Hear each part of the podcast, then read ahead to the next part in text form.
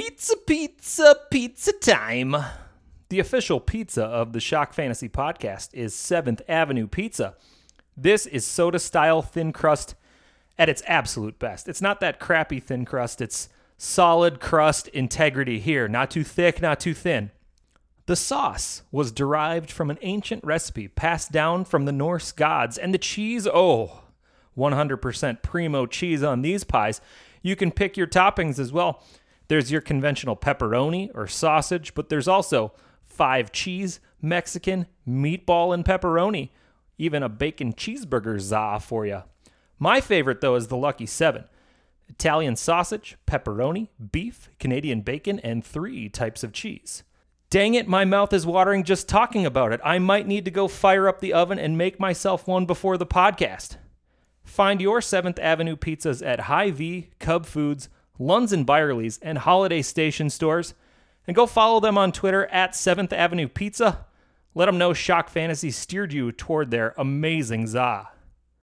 Ahoy, Shock Fantasy fans. This is Matt Harrison, and before the show begins, I have three jobs for you. First, please take a look at your phone and hit the subscribe button on the Shock Fantasy podcast on your favorite podcast platform. Second, wherever you're listening, give me a rating and a review for the show. If you include your Twitter handle in the review, we might send you something fun in the mail. We do that periodically. And third, if you haven't yet subscribed to the season pass of Shock Fantasy, you should. You get 365 days of the Shock Fantasy Super Dash, which gives you stats and info to set all of your weekly lineups, including DFS lineups. The redraft and dynasty trade value charts, so you never get taken to the cleaners in a trade. Our waiver wire content each week. The Super Bowl, Thanksgiving, and NFL draft prop bet games so you can make friendly wagers with your family and friends at the most important football gatherings. And preseason cheat sheets for basically every kind of fantasy football imaginable. You'd be getting those for next year now. All of that curated, color coded data comes to you for only $40 for a full year.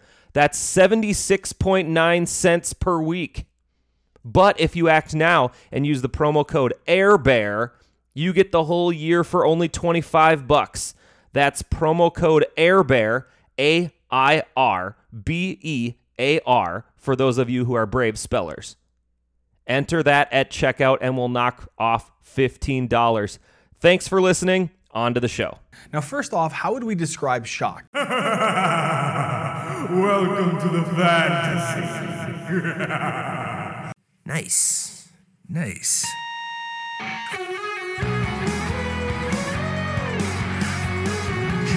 Man, you are one pathetic loser. Ridiculous. Completely ridiculous. Hello, everybody, and welcome to the Wednesday morning, yeah, Wednesday morning edition of the Shock Fantasy Podcast. My name is Matt Harrison. I'm not only the host of this podcast, but I'm also a high school assistant soccer coach, and our varsity team of St. Michael Albertville uh, had a late section playoff game last night. Uh, thrilling victory by the Knights. We we prevailed, won four three, getting the fourth goal with 46 seconds to go in the game. Battled back from a three one deficit. Fantastic, exciting, all that stuff. You know what it means? It means I was on a school bus until 11 at night, and uh, hey, I'm back now. so uh, if you didn't. Uh, see the tweet. I tweeted out what uh, players we are going to talk about this week, and the article will be up shortly on Shock Fantasy. And you know, here's here's what you get for this week. Frankly, it wasn't a great waiver wire week. Most of the guys that uh, are available are highly rostered right now, so uh, it, it, it's a pretty pukey waiver wire week. But as always, we'll stop with the Todd Heap Memorial Injury Report. Yeah, baby. yeah. I don't know why you're so excited about Carson Wentz fracturing his ring finger.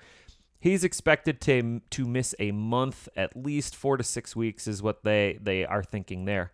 Kenny Pickett got a concussion in his first start and yielded the position back to Mitch Trubisky. It'll be interesting to see how that shakes out. Uh, the Steelers and the Dolphins play on Sunday night football uh, this week. Skylar Thompson, speaking of Dolphins, looked like he broke his thumb, but it looks like Tua might be back as early as this week for the Sunday night game. Keep your eyes peeled on that one. Marquise Brown left the stadium in a walking boot, and there's talk that it may cost him several weeks to maybe the rest of the season. More on this situation a little later in the show. Randall Cobb suffered what is believed to be a high ankle sprain. That could be a few weeks for him. And Cameron Brate left the field on a stretcher. Second head slash neck injury in consecutive weeks. That's not good. We hope the best for Cameron Brate, but we expect him to miss a little bit of time here. And the Rams left tackle Joe Noteboom ruptured his Achilles. He's done for the year. That's more bad news for the Rams and all of your Rams. Sorry, Matthew Stafford managers out there. Well, if you need a replacement for Matthew Stafford, maybe. Quarterback. We'll start with Taylor Heinicke, who's 23% rostered, the replacement for Carson Wentz. Uh, we saw what Heinicke could do in this offense last year. Same coaching staff, same same offense basically. Uh, he averaged 213 yards and just over a touchdown per game. Carson Wentz was literally a top 10 quarterback in most leagues so far this year. Yeah, it's a little bit surprising, but you know, look it up. It's it's there. He has to be a major downgrade. Uh, Heinicke does for the offense as a whole. Although there does seem to be some better weapons with Curtis Samuel and Jahan Dotson in the fold than from what he had last year. He's at least going to get one start against Green Bay this week. Uh, not sure I'd start him in that one. Uh, and if the Commanders lose, they could turn to rookie Sam Howell pretty quickly.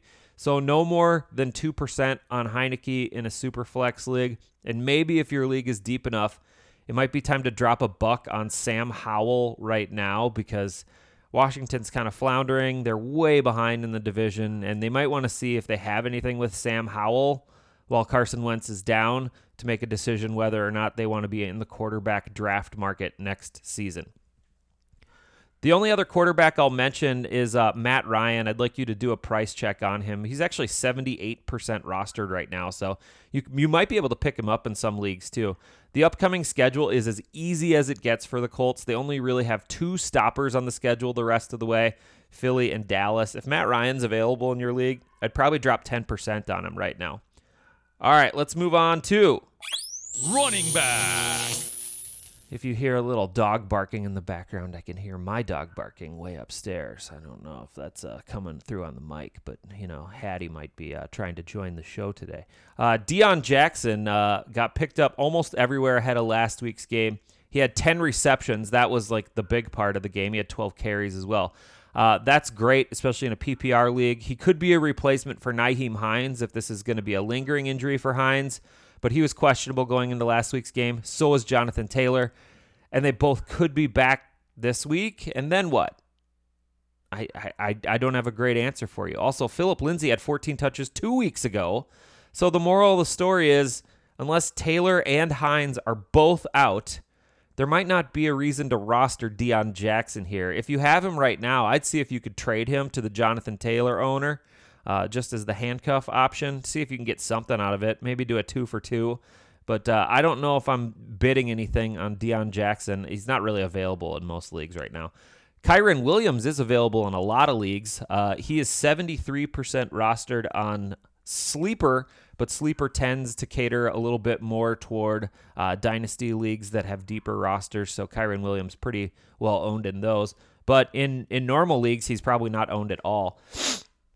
The news came out that the Rams are attempting to move on from Cam Akers, uh, which means there will be an opening for touches in the Rams' backfield. Now, Darrell Henderson is gobbled up everywhere, and it's not the right time to try to buy there, but Kyren Williams is currently eligible to come off IR, where he landed after week one and having ankle surgery. But they said uh, six to six weeks or so for him, so that kind of fits the timeline right now. The Rams are on bye this week. Week eight could be his return.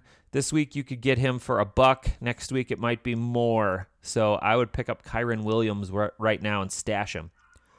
Latavius Murray is 54% rostered. As we suspected, Melvin Gordon did not become a bell cow when Javonte Williams went down.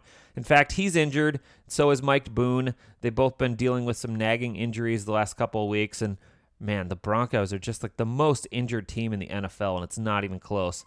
Uh, the offense turned to Latavius Murray last week, who had 16 touches in the Monday Nighter against the Chargers. You're going to get four yards per carry and a cloud of dust for Murray, who's something like fourth in active player touchdowns in the NFL. It would not surprise me at all if Murray is the lead back in a trio of Gordon and Boone the rest of the way, but three backs will be mixed in, and it's probably best to avoid this situation entirely. If you want Murray and you need a fill in, uh, it'll probably take 8% this week.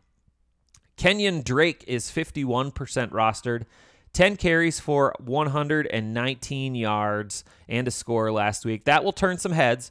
Unfortunately, Drake is living in that Baltimore offense that wants J.K. Dobbins to be healthy, and Gus Edwards is on the horizon. And Justice Hill and for some reason Mike Davis get some work here and there. And the best runner on the roster is actually the quarterback. My mama said, don't go chasing waterfalls. Kenyon Drake is a waterfall. I wouldn't go chasing him. But if you need him, no more than 5% to bid on Kenyon Drake. Wide receiver. Robbie Anderson is almost all the way rostered in most leagues, but we just got to talk about Bruno here. Anderson was moved from the Panthers to the Cardinals for some day three draft compensation. The Cards are getting DeAndre Hopkins back from suspension this week, but as we mentioned, they lost Marquise Brown, possibly for the season with a foot injury. The Cardinals have a lot of veteran receivers. AJ Green is there as well. Rondale Moore, not a KG veteran, but in his second year, uh, he looks like he's finally fully healthy. I'm just a little worried that Anderson gets lost in the shuffle here and becomes the Greg Dortch guy and gets three and a half catches and 34 yards per game. Wan'Dale Robinson is 70% rostered. He scored last week, which brings him into people's minds. The fact that he's easily the best wide receiver on the New York roster should be that big thing, though. Robinson hasn't played since week one with a knee injury and managed four targets, 337 and one in his return. None of those are eye popping numbers. The fact remains that he was an early second round pick by the new regime. He's only got to beat out David Sills, Darius Slayton, Richie James, Marcus Johnson for snaps. That's not hard. He's very small and gadgety too, so I could see the Giants utilizing him in a Curtis Samuel type of way as well. Eight or nine touches per game is totally not out of the question, so I'd throw eight or nine percent on Wan'Dale Robinson. Alec Pierce is 95% rostered. This should be 100% though. Pierce has already shown that he can hang better with the bevy of Colts second wide receivers that we've wanted to be a thing since Andrew Luck showed up. I've mentioned the schedule for the Colts extensively on this podcast and Fantasy Football Weekly. Alec Pierce is a guy you pick up if available and trade for if not. If he's open in your league right now, drop like 15% on Alec Pierce. Finally, Tight end. Cade Otton is 64%. He's the only tight end I have on the list this week. And in the tight end wasteland, you're grasping at straws a lot. Although Otton could be the straw that stirs your drink now that uh, Cameron Brate should be missing for a while. I mentioned uh, the head and neck injuries for Brate, his second of such in consecutive games. Otton is the best tight end they have in a Tom Brady offense. You could do worse, and right now it's only going to cost you two bucks to pick up Cade Otton. That's it. I will be back actually later today with the Thursday night football podcast preview.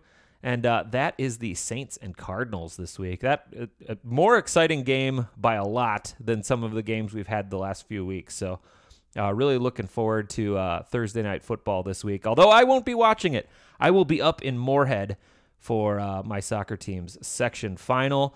Uh, are the Knights of STMA are looking for their first trip to state ever for the program. So very excited to try to get the W there. And uh, head on to state for boys soccer. Uh, all right. Thank you guys for listening, and we will talk to you next time.